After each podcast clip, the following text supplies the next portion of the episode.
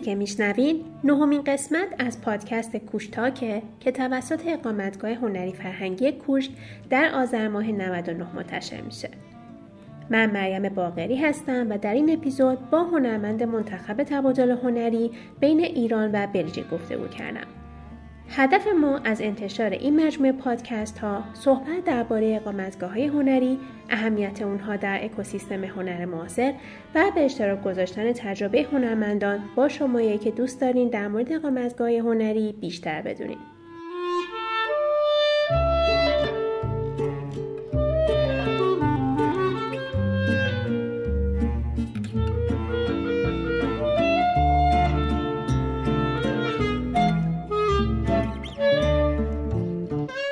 مهمون این قسمت پانتا شایسته هنرمند برگزیده تبادل هنری بین رزیدنسی کوشک و رزیدنسی ایر آنتورپن واقع در شهر آنتورپه که در فوریه سال 2019 برگزار شد.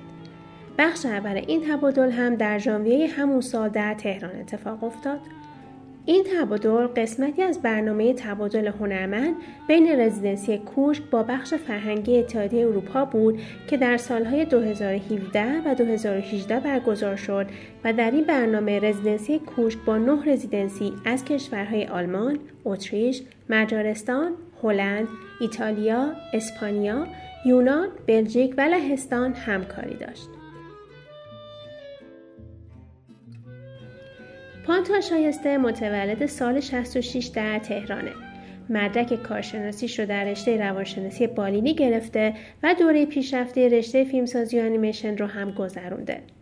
پانتا در حوزه پرفورمنس فعاله و تا به در اجراهای بسیاری حضور داشته.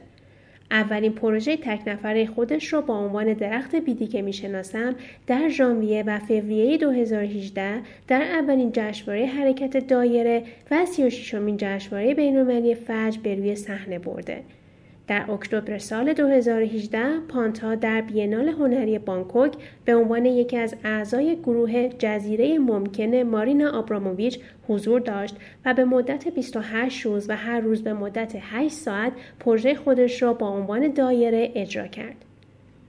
پانتا به عنوان پروژه رزیدنسیش در آنتورپ قطعه اهل کجایی و همچنین قطعه زندگی رو در بروکسل در مؤسسه بوزار اجرا کرد و در می 2019 در همکاری جدید با طراح صدای ایتالیایی و در رزیدنسی در شهر پرکاری ایتالیا قطعه درخت بیدی که می‌شناسم را به اجرا درآورد.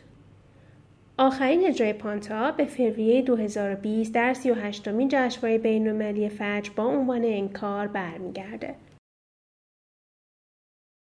برخلاف بقیه بچه ها که ازشون پرسیدم تجربه رزیدنسیشون چطور بوده یا اینکه پرپوزالشون رو چجوری فرستادن از کدوم منابع اینا رو فالو کردن چون که می‌دونم که جزو کسانی بودی که خیلی تجربه خوبی از رزیدنسیت نداشتی.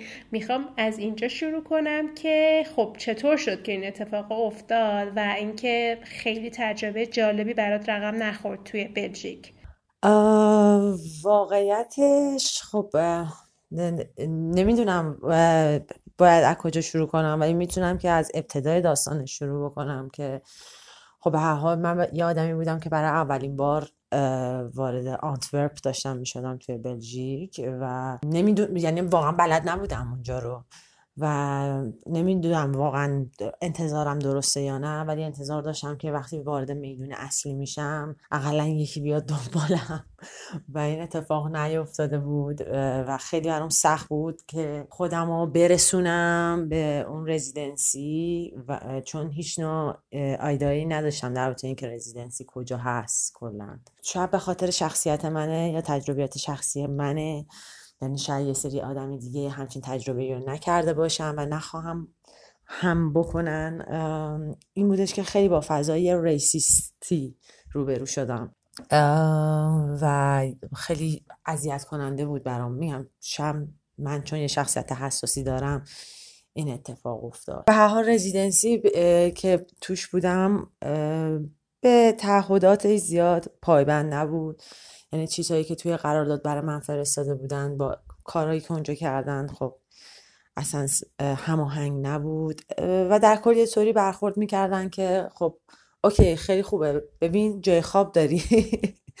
چرا ناراحتی از اینکه مثلا دنبال چیزهای دیگه ای الان جای خواب داری. و من هم گفتم آخه شما یه جوری برخورد می‌کنید انگار من تا حالا رزیدنسی تو زندگیم نرفتم. و اینکه خب شما یه متن قراردادی برای من فرستادین که من رو متن قرارداد امضا کردم شما هم امضا کردی روی حساب کتابی رفتیم جلو و من میام اینجا می‌بینم یه سریش انجام نمیدیم این از این مبحث قانونی داستانش بود که یعنی بین قراردادی بود و مبحث دیگه ای که خب یه collaboration ی داشت صورت می‌گرفت. بین من و آرتیستی که اومده بود توی ایران. خب من متاسفانه خود آرتیست رو هیچ وقت ندیدم. همیشه دوست دخترش رو دیدم. collaboration ی هم بین من و این آدم شکل نگرفت در کل. به خاطر اینکه خب اونا داشتن کار خودشون رو می‌کردن و منم داشتم کار خودم رو می‌کردم. در کل به نظرم نمی‌تونستم نمی‌تونم به این residency که رفتم بگم exchange به خاطر اینکه exchange exchange دوتا انسان صورت گرفت. ولی exchange art ی که کاری انجام بشه از دید من صورت نگرفت. نمی‌دونم شاید تعریف من ایراد داره. شاید exchange یه مدل دیگه است. می‌دونی؟ من دارم از دیدگاه خودم فقط حرف می‌زنم. خب الان یه ذره وارد جزئیات بشم اگه اشکال نداره. به خاطر اینکه خب الان یه دفعه ما خیلی کلی صحبت کردیم. شاید اگه کسی ندونه که چه اتفاقی دقیقا افتاده و چه اتفاقی میفته وقتی که می‌خوایم بریم رزیدنسی یه گیج بشه. خب الان اشاره کردی به قرارداد. این خوبه چون ما اصلا تو اپیزود قبلی در مورد قرارداد صحبت نکردیم. این قراردادی که در واقع بسته شد بین تو و رزیدنسی ممکن بپرسم که دقیقا چه مفادی داشت و اینکه اونها به چه چیزی رایت نکردن و اینکه چه میزان ارتباط قبل از اینکه تو در واقع به اون رزیدنسی بری بین تو و مدیریت اونجا و حالا اون آدمی که مسئول اونجا بوده مسئول در واقع هنرمندا بوده وجود داشت که اشاره می‌کنی که دنبال تو نیومدن آیا این رو مثلا گفته بودن؟ مثلا وقتی که بچه ها میان اینجا توی کوشک ما بهشون میگیم که ببین ما اونجا تاکسی میفرستیم یه نفر هست که اسم تو رو روی برگه نوشته. و تو اصلا نباید نگران باشی و از روی این حساب بچه ها می‌دونن که خب از حتما یه نفر دنبالشون میره. آیا همه اینها بین شما رد و بدل شد؟ ببین واقعیتش نه. چیز اصلا میگم یه چیز خاص خارق العاده رد و بدل نشد. فقط در حد این بودش که چه تاریخی میای. این این قرارداد اگه میشه امضا بکن ما امضا می‌کنی. خدافظ خدافظ. این روز هم دیگه رو توی آنتورپ می‌بینیم. یعنی اتفاق این شکلی بود و در کل هم مثلا از من خواستن بدونن که خب می‌خوام چه کاری رو اونجا برم اجرا که مثلا گفتم که من یه stage ی می‌خوام که بتونم یه کارم برم اجرا که به من گفتن که نه ما در صدد اینیم که یه presentation فقط وجود داشته باشه یعنی فقط سخنرانی بکنی در تو کارات سخنرانی بکنی. سخت بود دیگه می‌دونی؟ تصویری که من داشتم از residency هایی که همیشه تجربه کردم و با residency که من توش حضور پیدا کردم دو تا چیز متفاوت بود. با اینکه خیلی از بچههایی که تو اون residency بودن به ام می‌گفتن که تو در این time ی که اینجایی خیلی داری کار انجام میدی ولی اون رضایت روانی که من می‌خواستم برام به وجود نیومد به عنوان یک آرتیست.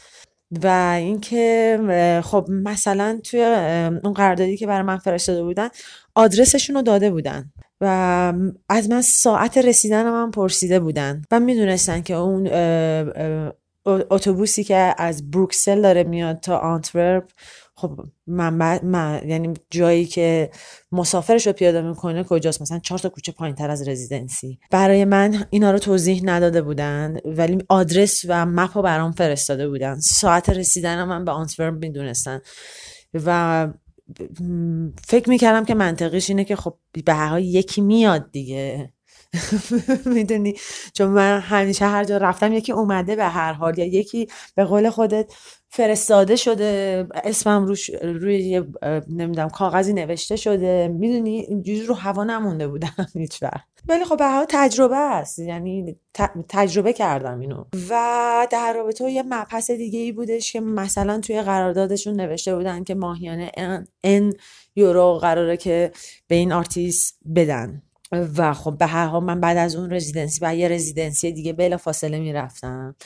و خب حساب کرده بودم نسبت به این چیزی که تو این نامه برای من نوشتن. و وقتی که رسیدم اونجا بعد از یه هفته به من گفتن که ببخشید ما اصلا قرارداد اشتباهی برای شما فرستادیم. ما نباید این قرارداد رو براتون میفرستادیم. که من گفتم که او بابا من باید برم یه رزیدنسی دیگه و من برنامه ریزی کردم و شما اینو برای من فرستادین. یعنی چی؟ و هی می‌خواستن با معذرت خواهی تمامش بکنن. و اینو متوجه نمی‌شدن که اصلا معذرت خواهی بر من جواب نمیده. چون من یه آرتیستی هم که برنامه ریزی کردم که بعدش برم یه رزیدنسی دیگه. می‌دونی فکر می‌کردن با معذرت خواهی حل میشه داستان. در که واقعا خب نمی‌شد. در نهایت در واقع بزار بر عهده گرفت این داستانو. یعنی بعد از اینکه من سخنرانیم تموم شد نه اون هزینه ای که قرار بودش بدن و داد یه هزینه ای رو اومد با این title که بابت سخنرانیت به بهت دادم. یعنی اینطوری بودش. یا اینکه مثلا خود آنتورپ همه residency اونجا آره پول مثلا مترو داد. رفت آمدم و پول بلیت هواپیمامو به ایتالیا رو برام گرفت. ولی در کل من وقتی اونجا حضور پیدا کردم انتظار هیچ کدوم از اینا رو نداشتم و نمی‌خواستم هیچ کدوم از اینا رو. من می‌خواستم اون چیزی که قید شده انجام بشه. می‌دونی وقتی تو میای مثلا بلیت هواپیما برای من می‌گیری این انگار مثلا داری لطف می‌کنی در حق من. خب. در صورتی که تو خب از همه اول می‌فهمی که این قرارداد رو نباید بر من بفرستی اگه قرارداد اشتباهیه. یه تجربه این خواهد بود برای بچه‌ای که می‌خوان برن اینکه اگه هم قراردادی به دستشون می‌رسه خوبه که مثلا یه بار فکر می‌کنم چک کنن با رزیدنسی تمام اون چیزایی که آره وجود داره و ذکر شده و اینکه حتما باشون چک کنن که دنبالشون میان نمیان. یعنی همه اینها رو تک به تک اون چیزی که واقعا فکر می‌کنم ممکنه اگر اتفاق نیفته باعث مشکل بشه براشون رو حتما با رزیدنسی چک کنن. دقیقا. به خاطر اینکه میگم شب من مثلا بدادت شده بودم یا هر چیزی. اصلا لازم به این دبل چک ها نداشتم هیچ وقت. خب یعنی همیشه بای دیفالت به هم گفتن و انجام دادن و اومدن. و منم با همین ذهنیت سفر بعدیمو رفتم. و بعدی ها و بعدی ها رفتم. و فکر نمی کردم که ا باید اینم بپرسم. یعنی منطقم این بود که بعد این کار رو انجام بدن. ولی الان خب یه چیزی رو یاد گرفتم که نه اینجوری نیست. یعنی مهم نیست داری کجا میری. حالا داری میری بلژیک یا داری میری یه کشور دیگه. تو باید همیشه دبل چک این داستان رو بکنی و انتظار نباید داشته باشی. اتفاقی که تو رزیدنسی های قبلیت میفته اونجا بیفته تو این یکی رزیدنسی. شاید تو این یکی رزیدنسی خیلی اتفاقای بهتری بیفته و شاید هم اصلا خارج از ذهنت باشه که انقدر نامناسب باشه. یا مثلا در رابطه با اجرایی که اونجا من داشتم که پنج روز بود روزی پنج ساعت اجرا بود یه لانگ دیوریشن پرفورمنس اونجا من داشتم می‌رفتم اجرا. واقعیتش نمی‌دونم آیا شما هم به عنوان یک رزیدنسی کوشک این شکلی هستین یا نه ولی در نهایت برای من تنها امکاناتی گذاشتن اون چیزایی که من خواستم و برام تهیه کردن و آوردن و رفتن. کلا. یعنی اینکه چون جایی که من اجرا داشتم یه جایی بود که روی یه جای بندرگاهی بود و خب زمستونم بود. دور تا دور سالانی که من توش بودم شیشه بود. همش طوفان و بارون بود و من کارم با آب و رنگ بود و واقعا یخ می‌کردم. و واقعا چندین بار بهشون اعلان کردم که من واقعا به یه چیز گرمایشی نیاز دارم. نمی‌تونم وگرنه کاری بکنم و و هیچ هیچ چیزی صورت نگرفت نه اوپنینگی انجام دادن نه هیچی. و من بودم و خودم. و سرما و به جایی رسید که واقعا روز آخر دیگه نتونستم طاقت بیارم. خیلی سردم شده بود. و مجبور شدم که برگردم و لباسام بش... بپوشم و بشینم رو استیجم به در و دیوار نگاه کنم. واقعا بهم برخورده بود. خیلی بهم برخورده بود. نمی‌دونم واقعا چی باید بگم. ما راستش آخه من نمی‌تونم خیلی کوشک رو مقایسه کنم با جای دیگه به خاطر اینکه کوشک تو ایرانه و اخلاق ما ایرانی هم می‌شناسی دیگه. مثلا حالا به مهمان نوازی اصولا مشهوریم. اینکه خب نه واقعا صرف تا صد بچه ها وقتی که میان اینجا ما هواشون رو داریم. اگه جایی می‌خوام برن باشون مترجم و والنتیر میفرستیم و کلا میگن نمی‌ذارن آب تو دلش تکون بخوره. ما تمام تلاشمون رو می‌کنیم که همین کار رو براشون انجام بدیم و همه چیزایی که لازم دارن براشون تهیه می‌کنیم. ولی خب من بارها بارها از بچههایی که اومدن اینجا شنیدم که فقط کوشکه که داره این کار انجام میده. یعنی اگه مثلا رزیدنسی رفتن یه کشور دیگه خب این اتفاق براشون نمیفته همینطوریه. یعنی رهاشون می‌کنن به حال خودشون و خب آخه مثلا یه چیز دیگه هم وجود داره که میگن رزیدنسی یه تجربه است و اینکه خود طرف مثلا باید بره تجربه کنه و زندگی اونجا رو تجربه کنه و گیریم خودش از آب بیرون بکشه.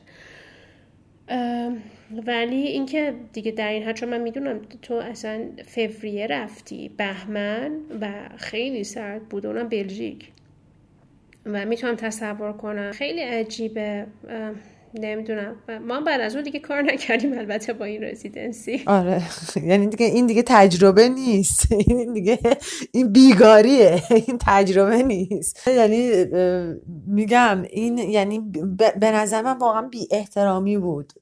یعنی اینکه اوکی حالا این این اومده یه ماه اینجا دیگه حالا یه جوری سرتاشو هم بیاریم. بعد بچه های دیگه که اونجا بودن یعنی همراه تو آرتیست های دیگه هم بودن اونجا. آره آره همه بودن. همهشون داشتن ماهیانه حقوقشون رو می‌گرفتن به همهشون رسیدگی داشت می‌شد. ولی من می‌دونی اتفاقی که برام افتاده بود یه چیزی که خیلی اذیتم می‌کرد که هم تو بوزار اعلام کردم هم اونجا اعلام کردم. گفتم چیزی که من خیلی اینجا اذیت کرد این بودش که شما اصلا با هیچ بعد artistic ی کار من کار نداشتین. و چیزی که براتون خیلی bold بود و هر دفعه من می‌دیدم که در رابطش حرف می‌زدید location محل زندگی من بود. و این منو آزار میده به خاطر اینکه من الان به عنوان یک آرتیستی اومدم تو residency art. و شما اولین چیزی که هی دارین از پانته‌آ میگین اینه که اهل کجاست. یعنی این bold تر از کارمه. و تو در مورد این صحبت کردی. می‌خواستم بدونم بازخوردشون چی بود؟ یعنی حالا من نمی‌دونم اون در واقع صحبتی که داشتی نشستی که داشتی در مورد چی دقیقا صحبت کردی؟ چون معمولا قاعدش اینجوریه که یه artist talk داری که باید در مورد کارات صحبت کنی و در نهایت open studio که میگی که open studio برای تو برگزار نکردن و این چیزی هم که بوده گویا artist talk نبوده درسته؟ واقعیتش اینه که خب من سیزدهم فوریه نه یادم نیست چه ماهی بود راستشو بخوای بدونی که دقیقا ولی می‌دونم سیزدهم بود خب که صحبت داشتم توی بازار و به من گفته بودن که مثلا نهایت دیگه ماکسیموم نیم ساعت هر کسی حرف می‌زنه. ببین با مریم باور نمیشه سخنرانی من نزدیک سه ساعت شد. یعنی یه جای دیگه واقعا دیگه مغزم لغت انگلیسی پیدا نمی‌کرد. دیگه خسته شده بودم. می‌دونی؟ و اتفاقی که برای من افتاده بود که خیلی برام جالب بود چون یه سری از آدمایی که اونجا نشسته بودن ایرانی مقیم اونجا بودن. اونا خیلی بیشتر درگیر شده بودن با من. تا خود بلژیکیا. یعنی اون اصرار داشتن که همچین چیزی نیست و ببین خب من یه دونه کار که اونجا رفتم اجرا که گفتم خیلی هم برام سرد بود هوا که long duration performance بود. where are you from به خاطر اینکه اصلا یه حالت تهوعی دیگه گرفته بودم از این سوال من اونجا. بلافاصله که ازت میپرسیدم where are you from و تو می‌گفتی که اهل کجایی اصلا یه همه چی تغییر می‌کرد. و من پرسیدن که آقا چی شد این کار رو اینجا ساختی؟ من خیلی محترمانه بهشون گفتم من می‌تونم باهاتون رو راست باشم و علتش من بهتون بگم که چرا من این کار رو ساختم و گفتن آره بگو اوکیه. و من گفتم به خاطر اینکه به نظر من شما خیلی ریسیستین. یعنی حالتون وقتی که نمی‌دونی من اهل کجام با وقتی که می‌فهمی من اهل کجام زیر رو میشه. و اینو من می‌بینم و می‌فهمم. و ریاکشنی که ایرانیایی که مقیم اونجا بودن نشون دادن انقدر اگزجره بود که خود بلژیکیا نبود reaction شون این شکلی. و من واقعا اصلا موندم که یعنی چی؟ یعنی خود لیا curator بوزارم خودش تعجب کرده بود. آدما اونجا شروع کردن با من بحث کردن که نه اصلا اصلا یهو بحث شد یه چیز دیگه. تو اگه این مشکل داری به خاطر اینکه شاید ضعف توی زبان انگلیسیه که این مشکل داری. که می‌گفتم آقا ضعف تو زبان انگلیسی. خب اوکی من حالا نیتیو نیستم. ولی تفاوت حال یک انسانو که می‌تونم بفهمم که قبل از اینکه بفهمم اهل کجام و بعد از اینکه می‌فهمم اهل کجام متوجه شم. در که خود بلژیکی اونجا که اونجا نشسته بودن قبول داشتن. یعنی بعضیاشون که حرف می‌زدن می‌گفتن آره ما قبول داریم که به شدت اینطوریه یا مثلا یه سریاشون اومدن علاوه سیاسیشون صحبت کردن که نمی‌دونم وقتی که این حکومت این شکلی اومده اون شکلی اومده. یه سری اینجوری یه سری اونجوری یعنی می‌دونستن واقعیتشونو ولی برای من عجیب بود که ایرانی مقیم اونجا چطور نمی‌دونم. و در نهایت هم یه جای دیگه من برگشتم گفتم گفتم ببینید ما اینجا اومدیم در رابطه این صحبت کنیم که من چه کارهایی کردم و چه چه چیزهایی به کجاها رسیدم و چه جوری کار میبندم. و تو هیچ وقت نتونستی اون پروژه که اونجا روش کار کردی رو در واقع نشون بدی به خاطر اینکه اوپن استودیو نداشتی درسته؟ ببین من اون پروژه که اونجا کار کردم و خب من تو قبلش بهشون گفته بودم که من یه سیستم خیلی قوی می‌خوام که بتونم کار تدوینم رو انجام بدم و خروجی بگیرم. به خاطر اینکه روزی هفت ساعت فیلم برداری بودش و روش یه سری کار تدوینی می‌شد و رندر کردن و خروجی گرفتن هفت ساعت کار مثلا با لپتاپ من نزدیک 24 ساعت زمان می‌برد تا رندر بشه. و خروجی بده. و اینکه خب اونجا گفتن نداریم. بهت بدیم. و در نهایت اتفاقی که افتاد من فقط مجبور شدم که از کاور کارم یعنی فریم های مختلف ها از روز های مختلفم توی پریمیرم اسکرین شات بگیرم و بتونم بیارم و یه فضایی درست بکنم که با رنگ ادغام میشه تا شاید بتونم یه ذره منظورم رو متوجه کنم از کارم. و به عنوان مثلا این کارت پستال که نامنظم هم یعنی خیلی اشتباه هم برام چاپ کردن. کلا همش بدشانسی بوده. دیگه شاهکارش هم دزده بود که اومد تو اتاقت. اما ببین شاهکار واقعا دزد اومد خیلی جدی. ساعت چهار صبح دزد اومد و و همسایه بالایی من فقط اومد میکوبید به در اتاق من. تنها اتاقی که تو اون رزیدنسی قفل می‌شد فقط اتاق من بود. بقیه قفل نداشت دراشون. به خاطر که یه کارخونه بیسکویت سازی قدیمی بود که اینا داشتن رنوویتش می‌کردن و اینا. و یه بخش این ساختمون رو کرده بود رنگ رزیدنسی. و اتفاقی که افتاده اینا خواب بودن و یهو یکی با چراغ قوه رفته بالا سرشون و پریدن و دیدن دزده. و بعد ببین جالبی داستان اینه که وقتی که من توی رزیدنسی بودم و دوز اومده و که بچه ها زنگ زده بودن پلیس بیاد یکی از بچه ها اومد خیلی آروم شروع کرد زدن به در اتاق من. من در رو وا کردم. گفتش که لطفا نیا اصلا بیرون. گفتم چرا؟ گفت پلیس اومده. تو هم خب می‌دونیم که داستان همین ریسیست بودن وجود داره. بهتره تو تو اتاق بمونی اصلا ندونن تو هستی. گفتم باش. منم در قفل که هم خوابیدم دوباره و بچه که اونجا بودن همه بلژیکی بودن یا بین المللی بودن؟ از جای مختلف اومده بودن. ببین بین المللی بودن. مثلا یه دونه پراگ بود یه دونه هلند بود. ولی بیشترشون مثلا یکیشون برزیل بود. ولی بیشترشون دیگه بیسشون در واقع همون بلژیک بود.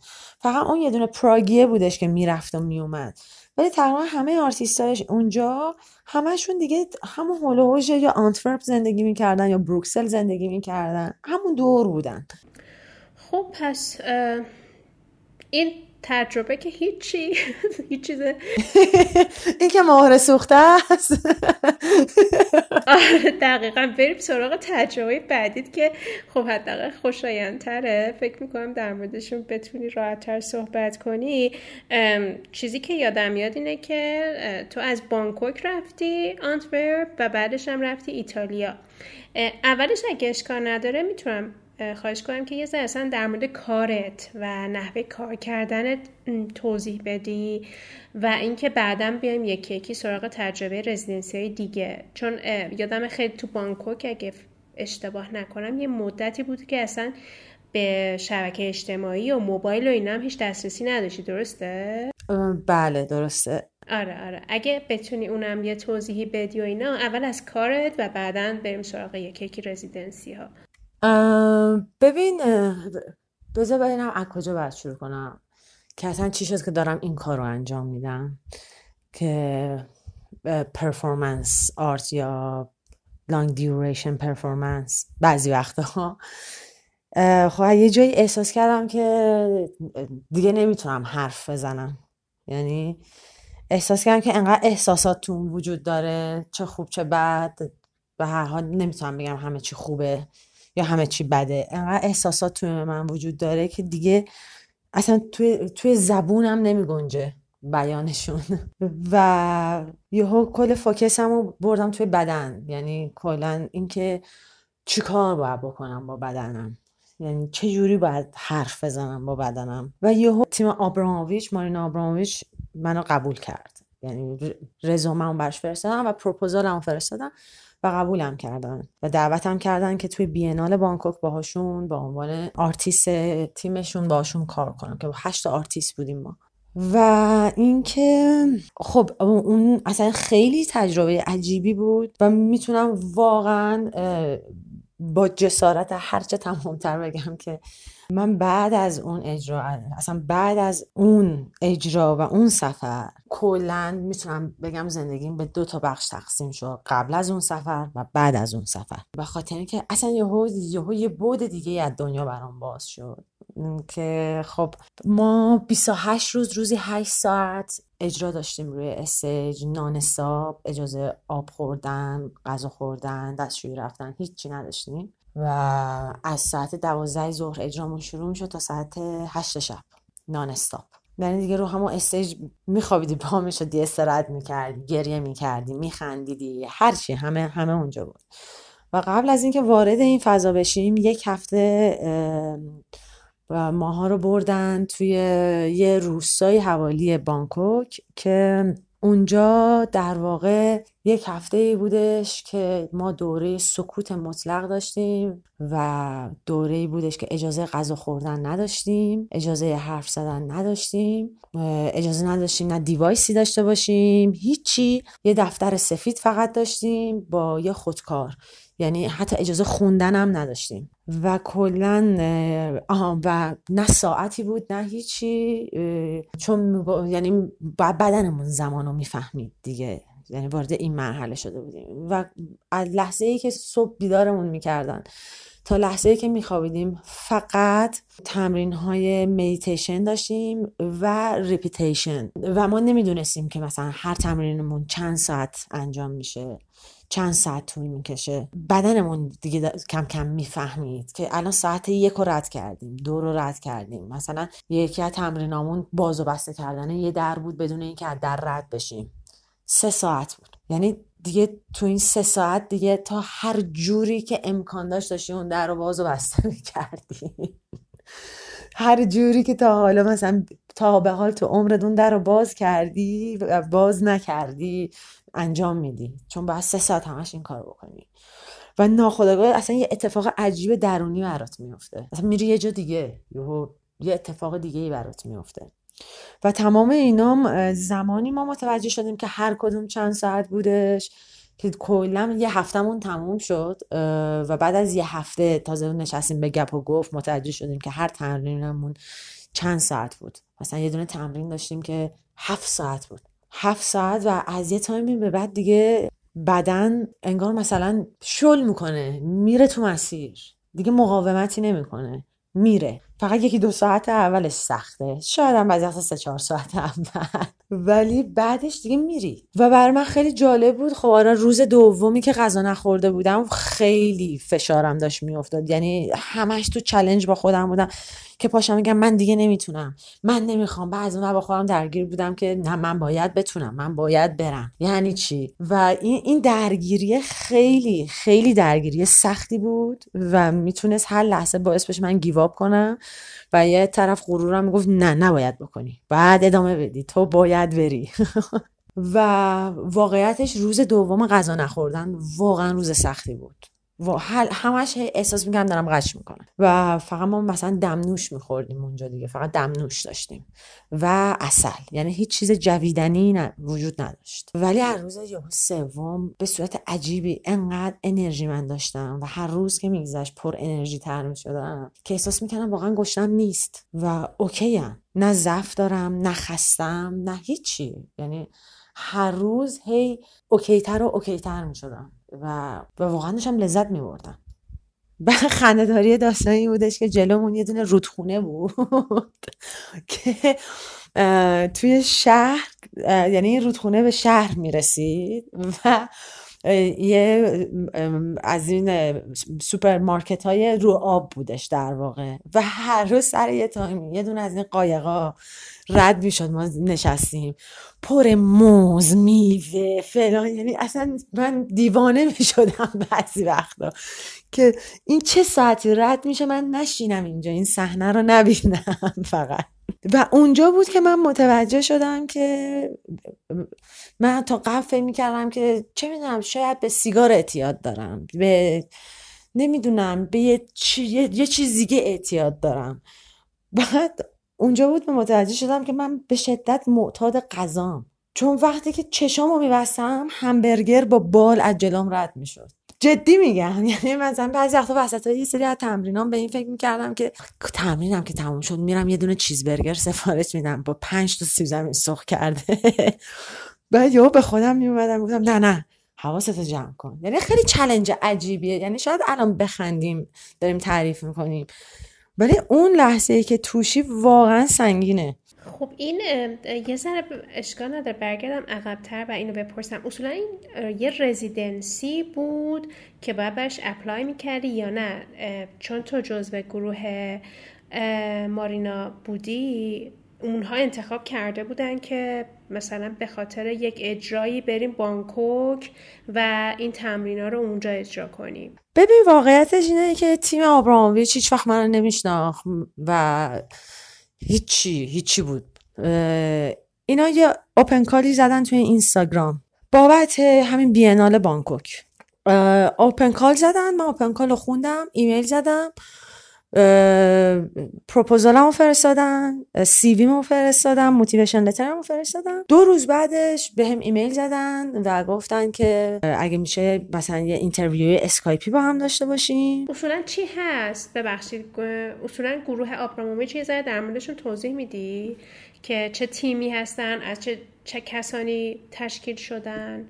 ببین اصولا تیم آبرامویچ این گروه گروهی که در واقع بیشتر base داستانشون توی long duration performance هستش. یعنی performance های طولانی روی واقعا مدیتیشن و repetition ه و در واقع تو وارد journey شخصی میشی و در اون حینی که وارد این journey شخصی میشی که audience رو تحت تاثیر قرار میدی. در واقع اتفاقی که میفته این نیستش که من میام که اینو به تو بدم. تماشاچی من این چی این دغدغه‌مه دارم انجامش میدم و انقدر دارم باهاش زندگی می‌کنم که تو هم می‌تونی ارتباط بزنی باهاش. خیلی خودشناسی خودشناسی عجیبی بود. یعنی دقیقا روزی که اختتامیه بود و بعد 28 روز تموم شد ما آبرامویچ یه چیزی به من گفت. گفتش که اینو من فقط بهت می‌تونم بگم. که پانتای که الان هست با پانتای قبل خیلی زندگیش فرق دیگه خواهد کرد و دیگه اونطوری نخواهد بود. من اون موقع اصلا متوجه نشدم چی میگه ولی الان دارم می‌فهمم. الان دو سال تقریبا ازش گذشته دیگه. مال 2018 بوده. بعد دو سال تازه دارم می‌بینم چیا اومده اومده اومده. و خب به حال از کل تقریبا از کل دنیا هستن تو این گروه. و حالا بنا به هر داستانهایی و هر موضوعاتی یه سری رو انتخاب می‌کنن یه سری رو برای یه جا دیگه انتخاب می‌کنن. و در کل اون open call ی که زده بودن وقتی من با پاولا داشتم صحبت می‌کردم در واقع curator آبراموویچ بود گفتش که ما از آسیا فقط دو نفر رو می‌خوایم. یکی از خود با... تایلند می‌خوایم انتخاب کنیم یکی از آسیا که حالا خوششانسی من بود که من انتخاب شدم. چقدر عالی. پس یعنی الان تو جزء گروه هستی و احیانا برای اجراهای آینده بنا به حالا روش کاری و هر چیزی نمی‌دونم دقیقا چه فاکتورایی دارن. آره دیگه بنا ببینید عین چی میمونه عین این میمونه که خب ببین الان شما خودتون کوشک residency خب؟ به هر حال یه مجموعه ای از آرتیستا رو دارین. یهو می‌بینی برای یه برنامه مثلا خانم ایکس بیشتر کارش می‌خوره به اون داستان. به اون ایمیل می‌زنی یا پیگیری اونو می‌کنی یا برای یه برنامه مثلا آقای ایگرگ بیشتر می‌خوره به داستان. در واقع شما یه فهرستی از یه سری آدما دارین که با هم کار کردین و آموزششون دادین و یه سری دوره هاتون رو گذروندن و حالا انتخاب می‌کنین که کجا می‌خواین به کار ببرینشون. بعد تمرین با هم ندارین نه؟ یعنی مثلا چه می‌دونم حالا توی مثلا دوره کرونا که آنلاین و اینا باشه که مثلا آماده باشین گروه با هم تمرین کنن این شکلی نیستش. آخه ببین واقعیتش یه چیزی که منم وجود داره اینه که long duration performance همش improvise ه یعنی اصلا تو نمی‌تونی کدگذاری کنی. تو می‌تونی بفهمی می‌خوای چیکار کنی ها خب؟ ولی نمی‌تونی هشت ساعت تو کدگذاری کنی. همش improvise ه. یهو تماشاچی میاد؟ یه کاری انجام میده. تو اصلا دنیا یهو عوض میشه مجبور میشه بری یه کار دیگه بکنی. و دقیقا اینجا همونجاست که واقعا زندگی واقعیه. یه, یه جاهایی می‌رسی به یه موقعیت های بحرانی رو stage ت. و تو نمی‌تونی stage ت رو ترک کنی. خب بعد چیکار کنی حالا؟ چجوری از پسش بر بیای؟ شاید تو زندگی معمولی یعنی تو زندگی خارج از stage ت وقتی توی موقعیتی قرار می‌گیری که اذیت میشی موقعیت رو ترک می‌کنی. به همین راحتی. ولی رو stage ت که نمی‌تونی ترکش کنی. و اینجا میشه که اصلا یه وارد یه لول دیگه ای زندگی میشی. میگم اینا هم دیدگاه های منه ها. تجربیات پانتاس و دیدگاهشه. این هیچ حکمی نیست که یکی دیگه هم همین حرف رو بزنه. درسته. چقدر اینجا در واقع این اتفاق میفته؟ یعنی اجراهای این شکلی؟ اصلا اتفاق میفته توی ایران؟ ببین من یه سری رو شنیده بودم. ولی خب چی بگم من؟ خیلی سوال خاصی ازم داری می‌پرسی. نمی‌دونم اگه میفته من نمی‌بینم زیاد. نمی‌دونم واقعا نمی‌تونم یه جواب درستی بدم در این موضوع. اصلا کتگوری جدا داره پرفورمنس یا تو همون حوزه تئاتر قرار می‌گیره. نه پرفورمنس کتگوری جدا داره. در ایران. نه در ایران نه نداره. آه هم در ایران رو می‌پرسم. آره. الان.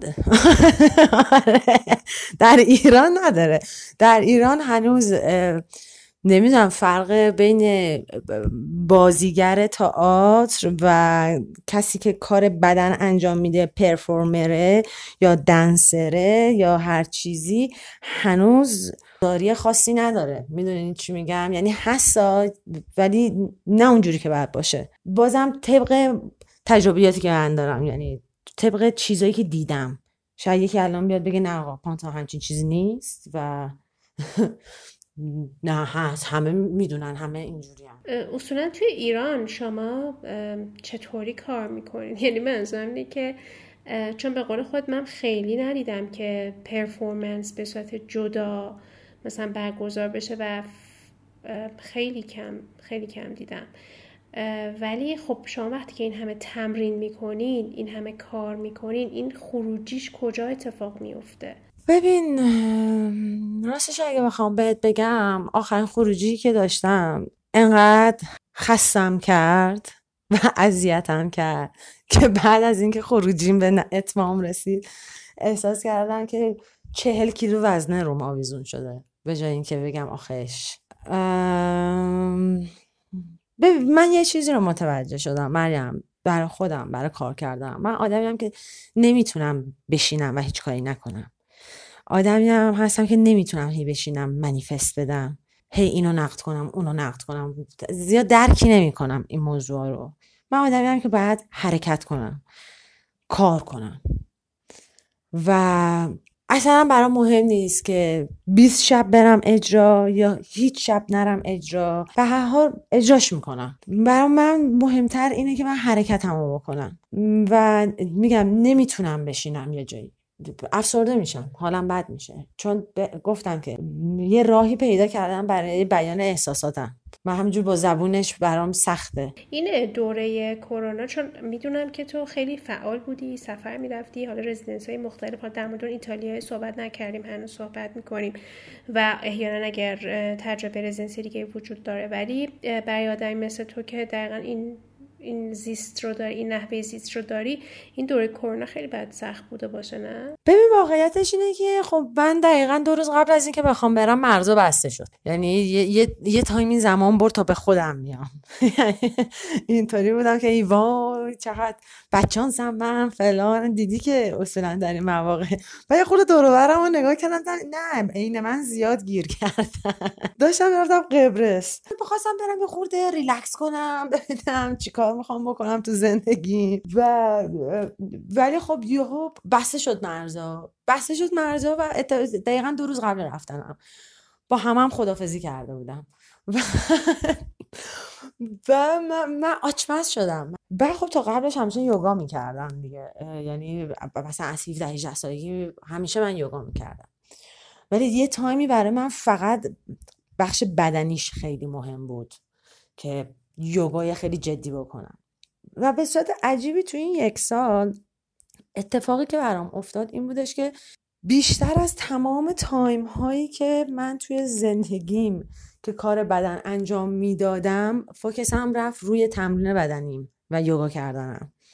و ناخداگاه با یه مدرسه ای آشنا شدم که تونستم مکاتبه بکنم. یهو رفتم وارد یه فضای افیل یوگا شدم به نام زن یوگا که دیدم اوه چقدر نزدیک به فضای سوماتیک بادی و سوماتیک دنس و چقدر فضاش نزدیک دقیقا به همون تمرینایی که من قبلا داشتم می‌کردم. ولی با این تفاوت که خیلی علمی تره و تو این سال خیلی الان تمرکز و فوکسم رو گذاشتم رو اتفاقا کسب این علمه که خب تنفس من چه اتفاقی میفته ریه من چه اتفاقی میندازه روی دیافراگمم موقع تنفس و توی حرکتم چه اتفاقی میفته آره یه طرف منو به سکون رسون بابت سفرام ولی یه طرف شاید اگه هیچ وقت این کرونا نبود و این اتفاق نمیافتاد منم یهو نمی‌رفتم انقدر علمی یه چیزی رو بررسی کنم. مدرسه کجاست و به چه شکلی شرکت می‌کنی توش؟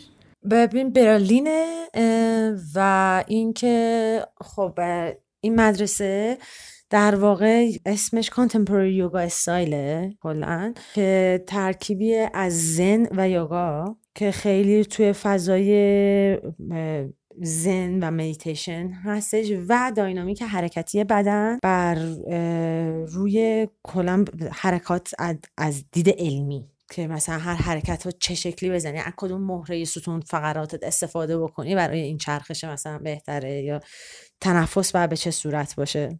و اینکه اینا من تو سرچ هم پیدا کردم چون من یه مریضی سرچ و اینا دارم. پیداش کردم شروع کردم به مکاتبه کردن باشون و موفق شدم که ازشون پذیرش بگیرم در واقع. به خاطر اینکه این یه مدرسه ای که در واقع همه آرتیستن توش و تو این مدرسه میان میگن که خب هر کسی مثلا یکی آهنگسازه یکی نقاشه یکی کار بدن مثل من می‌کنه و اینا. و میان حالا این داینامیک های حرکتی رو به صورت علمی ما داریم تمرین می‌کنیم کار می‌کنیم. هفته دو جلسه ویدیو کال داریم ماهی مثلا دو, سه جلسه live call داریم که مثلا 120 دقیقه میشینیم و حرف می‌زنیم. در تو فلسفه بودا در تو فلسفه بدن. در تو همه اینا. و خب و هر کدوم از این آرتیست ها خب بعد از اینکه این دوره ها رو میگذرونن چون مدرک بین المللیشون هم می‌گیرن میان زیر مجموعه این مدرسه میشن و سبک خودشون رو شروع می‌کنن به پایه گذاری کردن توی حرکت. یعنی یه آهنگساز مثلا میاد با فضا رو فضای حرکتی رو شاید خیلی موزیکالش بکنه. مثلا یه کسی مثل من که کار بدن انجام میده شاید خیلی موجدارش بکنه و ویوی و می‌دونی چی میگم؟ و همه اینا در کل میره زیر مجموعه این مدرسه. از شمایی که پرفورمنس کار می‌کنین یه دونه خودتو می‌شناسم یه دونه مصطفی شبخان رو می‌شناسم که خودم یه دوره کلاسش رفتم و کامیار صالح پور که از دوباره بچه کوش بود که رفت چین و حالا احتمالا باشی گفتگویی می‌کنم در مورد تجربه خودش توی چین. و شما سه نفر به شدت آدمای فعالی هستین تو حوزه بین یعنی خیلی بروزین خیلی workshop هایی که تو سطح دنیا برگزار میشه رو مثلا follow می‌کنین و میرین شرکت می‌کنین. خیلی برای من جالبه. این به خاطر اینه که تو ایران اصولا حالا اون material آموزشی خیلی کمه و چیز زیادی برای یاد گرفتن وجود نداره. یا داستانش چیه؟ که همتون اینقدر اول از همه این که من فکر می‌کنم خب یه چیز مشترکی که شب بین من و مصطفی شبخان وجود داره اینه که تقریبا آدمای هایپر اکتیوی هستیم. یعنی نمی‌تونیم یه جا آروم بشینیم. و حالا کامیا رو من شناخت کار یعنی کاراشو دیدم با حرفم, حرفم زدم می‌دونی؟ ولی اونقدر رابطه نزدیکی باهاش ندارم که خب با شبخان دارم. یعنی میشناسمش و می‌دونم چه شکلیم و اینا.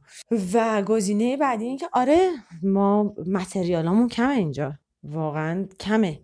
یعنی اگه قراره که بخوای خلق بکنی باید به روز باشی که بتونی خلق بکنی. نمی‌تونی که همش به قدیم و اتفاقها و اینا به چسبی که هی بخوای خلق کنی. نمیشه. این اتفاق نمیفته از دید من اینطوریه. تو باید همش خودتو بروز کنی. و آره امکانات کمه دیگه. چجوری بگم؟ خب بعد شما که میرین و انقدر بروزین و تو این ورکشاپ شرکت می‌کنید چقدر وقتی که برمیگردین انتقال تجربه وجود داره؟ آیا خودتون ورکشاپ می‌ذارین شاگرد دارین بعد مثلا چه می‌دونم کارگاه می‌ذارین که اون تجربیاتی که کسب کردین رو انتقال بدین. اصلا میشه این کارو کرد؟ ببین مصطفی اصولا انجام میده ولی من تا به حال انجام ندادم. دو سه بار اومدم سعی بکنم که انجام بدم دیدم نمیشه.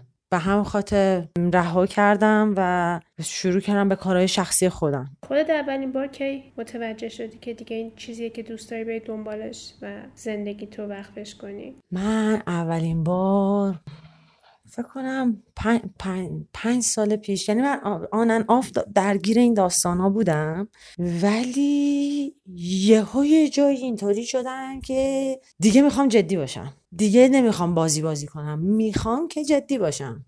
و باید برم تو دلش و بفهمم چیه. چون دلم می‌خواد که تغییر کنم. چون برای من این field شوخی نداره. انقدر خودتو با خودت مواجه می‌کنه و انقدر بعضی وقتا ترسناک و بیرحمه. خیلی سخته که یهو بخوای بری توش و یهو مثلا درگیر 28 روز روزی 8 ساعت اجرا بشی. تو یه ساعت دو ساعت سه ساعتشو می‌تونی حواست به در و دیوار باشه و خاطرات قشنگ زندگیت می‌دونی؟ یه تایمی به بعد دیگه شروع می‌کنی به شخم زدن کل زار و زندگیت. یه خورده ترسناک هم هست واقعا. آره واقعا ترسناکه. چرپیه نیست؟ چیه؟ مثل تراپی میمونه.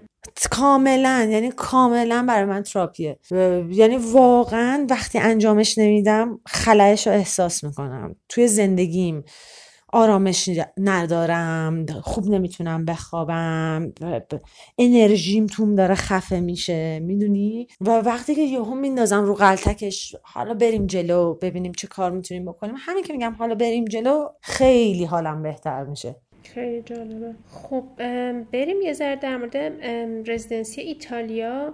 اگه اشکال نداره صحبت کنی و اگر احیانا رزیدنسی دیگه ای هستش که رفتی و فکر می‌کنی که با حال در موردش صحبت کنی یا انتقال تجربه کنی که لطفا. آره ایتالیا که پیش آقای روبرتو کاسیلا بودم. در واقع تو کمپانی ایشون رفته بودم که واقعا انسان واقعا دوست داشتنی هستن. واقعا انسانن. یعنی اصلا دنسر خیلی خوبه هن که اون که هیچی اصلا اون که اصلا تو هیته کاریش که سر جای خودشه تو هیته انسانیش هم واقعا انسان خیلی دوست داشتنی خوبیه. و آره اون یه دو, دو ماه خورده ای اونجا بودم ایتالیا بودم. قشنگ بلژیک و شست و رفت. یعنی اگه قرار بود بعد بلژیک میمدم ایران میمردم کنم. خب خدا رو شد آره. خب پس از اون اگه میشه تر اون چجوری بود؟ یعنی برای اون چجوری apply کردی؟ و یه ذره practical تر اگه در صحبت کنیم که بچه دیگه اگه بخوام برن بدونن چیه داستان و اینا. آره ببین من قبلش توی residency بودم توی لبنان خب که نزدیک یه ماه و نیم دو ماه اینطورا بود residency ه بعد مثلا هر دو هفته یه بار یا بعضی وقت یه هفته یه بار یه استادی میومد تو اون رزیدنسی مثلا جولیان همیلتون بود روبرتو بود عمر راجع بود همه اینا بودن.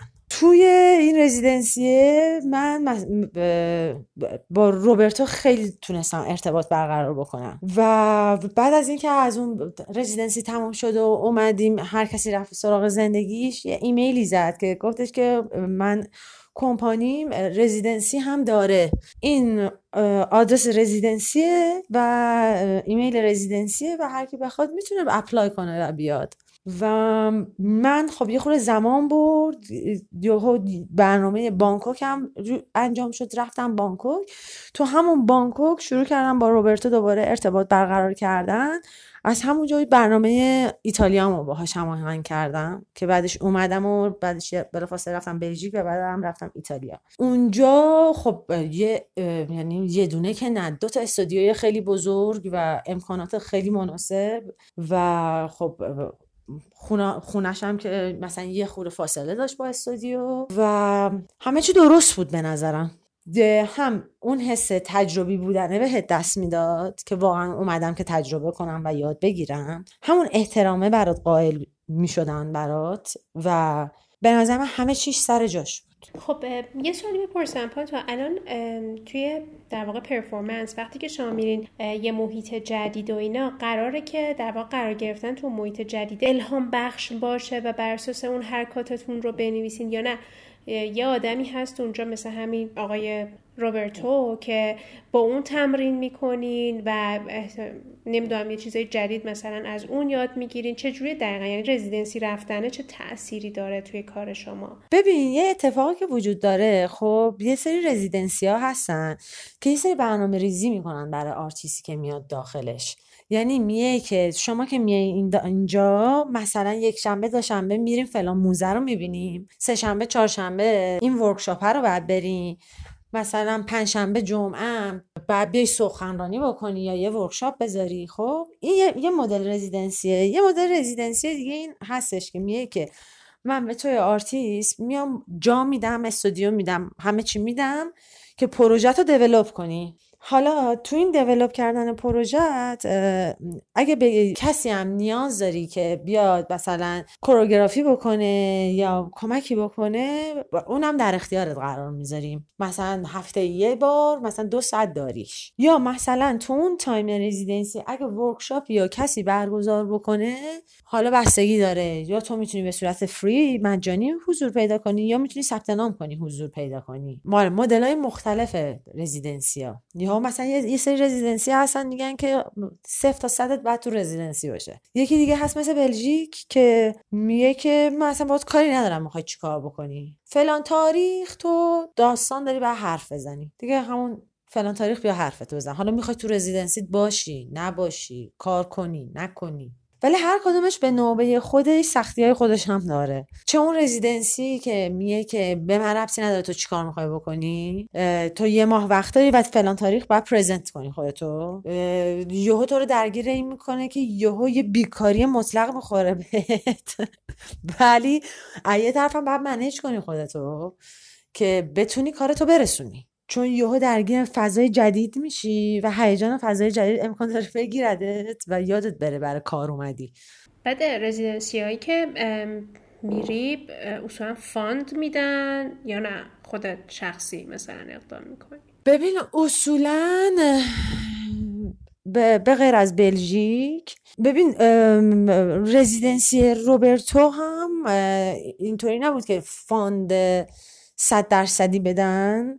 ولی خب چون به خاطر مکالماتی که بین من و اونجا برقرار شده بود یه سری کمک ها داشتن می‌کردن. یعنی یه سری fund ا داشتن کمک می‌کردن.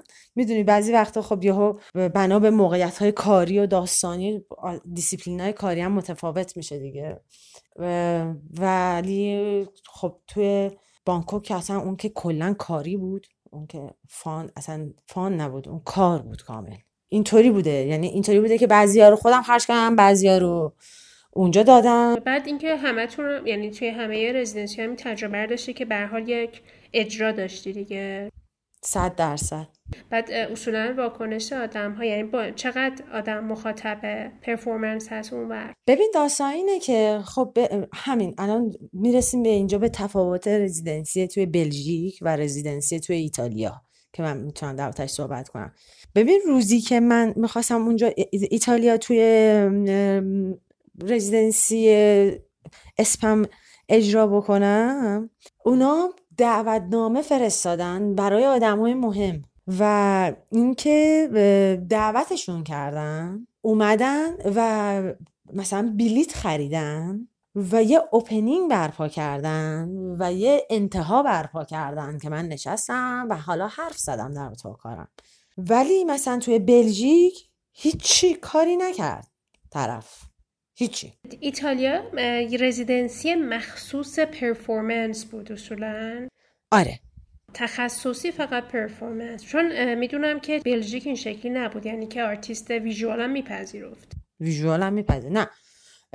ایتالیا تخصصی این بود موضوعش. ولی حالا بازم من حرفم اینه که تخصصی هر موضوعی هم وجود داشته باشه وقتی آرتیست اون مجموعت می‌خواد یه کاری رو اجرا بره تو باید present کنی کارشو. براش opening بگیری آدمای مهم دعوت بکنی بیا. خب به هر تو داری credit residency خودت هم می‌بری بالا دیگه. حتما روی حسابی دعوت کردی از این آرتیست که بیاد تو residency دیگه. چه پیشنهادی احیانا داری برای بچههایی که performance کار می‌کنن و می‌خوان برن residency بگذرونن؟ ببین تو این موقعیت من الان نمی‌تونم هیچ پیشنهادی بدم. انقدر همه چی گرونه من چه پیشنهادی بدم؟ احیانا می‌تونن مثلا تلاش کنن که fund بگیرن و اگه می‌تونن اصولا می‌دونی چه منابعی میشه این fund رو گرفت. به ببین من یه چیزی رو متوجه شدم. اینه که اگه یه کاری بخوای بکنی به هر حال راهش رو پیدا می‌کنی. نشد نداره. این که از این. یعنی کلمه نشد مفهوم نداره. هستن organization های وجود دارن که آرتیست ها رو fund می‌کنن. ولی الان جدیدا من یه چیزی رو که متوجه شدم چون خودم در یه سری داستانم متوجه شدم که دیگه خیلی دارن چارچوب بندی می‌کنن که فقط از این کشور می‌گیریم. فقط این محدوده رو می‌گیریم. فقط این قشر رو می‌گیریم. می‌دونی چی میگم؟ دیگه از اون حالت بازشون در اومدن که آقا artist okay کجا مثلا می‌خواد بره تا کجا؟ okay. اینقدر بودجه ما می‌تونیم بدیم. حالا پروپوزال بفرست ببینم می‌تونم یا نه. چون میگم توی مدت من خیلی دارم یه سری search ا می‌کنم. اصلا دیوانه شدم. همش یه سری موانع وجود داره. مثلا چهار تا چیزت با اون می‌خوره بعد یا یه چیزت نمی‌خوره. ببین مثلا من برای residency که apply کردم براش خب خودشون هم گرانت داشتن. بعد در تو گرانتشون هم اپلای کردم. بعد جالبی داستان اینه که مثلا سی وی و همه چی من قبول شده ولی گرانت فقط مخصوص بچه های خودشون اونجاست. بعد حالا دارم من می‌پرسه که اثبات رو برات نگه دارم یا ندارم؟ خب من مجبورم میگم نه ندار دیگه. تلاش می‌کنم که آخرین سوالم باشه. ببخشید می‌دونم خسته شدی. الان می‌خوام دوباره برگردم به مارینا ابراموویچ و اینکه خب احتمالا آدم شناخته شده تریه اینجا و خیلی میشناسنش. بخوای در مورد تجربه کار کردن با این آدم خاص صحبت کنی چی میگی؟ ببین بذار بگردم که لغت های درست پیدا کنم که بگم. می‌دونی بعضی وقتا نمی‌دونم شاید از بچگیامون یه چیزی که برای آدم جام میافتاد این بودش که مثلا شاید فضای هنر یه فضای ساده تری از فضای دکتر باشه. می‌دونی چی میگم؟ نمی‌دونم منظورم می‌تونم متوجه کنم یا نه. نمی‌خوام که سوء تفاهمی به وجود بیاد ولی دارم اینو میگم که یه وقتی جلوی همچین آدمی قرار می‌گیری می‌فهمی اصلا اصلا فکر اینم نکن که فکر کنی که ساده است. اصلا نیست. چرا؟ به خاطر اینکه تو باید خودت با خودت مواجه بشی. یعنی اینطوری نیستش که مثلا من میام با خانم ایکس و ایگرگ مواجه میشم می‌خوام کار بکنم برم. نه نه نه. من اینجا دارم خودم با خودم مواجه میشم. و واقعا اونجا متوجه میشه خیلی سخته. و تجربه من با خانم آبرامویچ واقعا میگم خودشم به من گفت. گفتش که روز اول به هم گفت روز آخرم بهم گفتش که به خانواده من خوش اومدی. می‌دونی؟ یعنی روز اول این دیالوگو به من نگفت با اینکه من انتخاب شده بودم. روز اول به من گفت در انتهای این اجراهات میبینمت. روز آخر برگشت گفتش به خانواده من خوش اومدی. می‌دونی؟ اصلا ساده نبود. چقدر لذت بخشه. خیلی لذت بخشه ولی ولی ببین بعدش دردی که برای من وجود داشت این بود که یهو رها شدم تو دنیا. حالا بعد کنار می اومدم با یه سری داده های ذهنی که قدیم داشتم و داده هایی که الان به هم وارد شده. حالا چجوری باید تعادل رو به وجود بیارم؟ نمی‌دونم قابل فهم هست چیزایی که دارم میگم. قابل آره قابل فهم هست ولی شاید خیلی برای کسی که تجربهش رو نکرده مثلا قابل درک نباشه. و اینا می‌فهمم چی میگی ولی فکر می‌کنم یه چیزی که هر کسی باید خودش تجربه کنه نیست. چیز شخصیه واقعا. یعنی هیته کاری که آبرامویچ داره یه هیته کاری واقعا سختیه که جرات می‌خواد بری توش. اینطوری می‌تونم بهت بگم.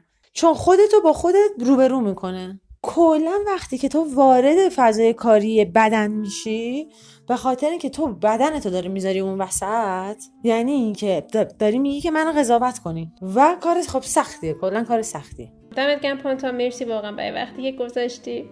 خواهش کنم خواهش کنم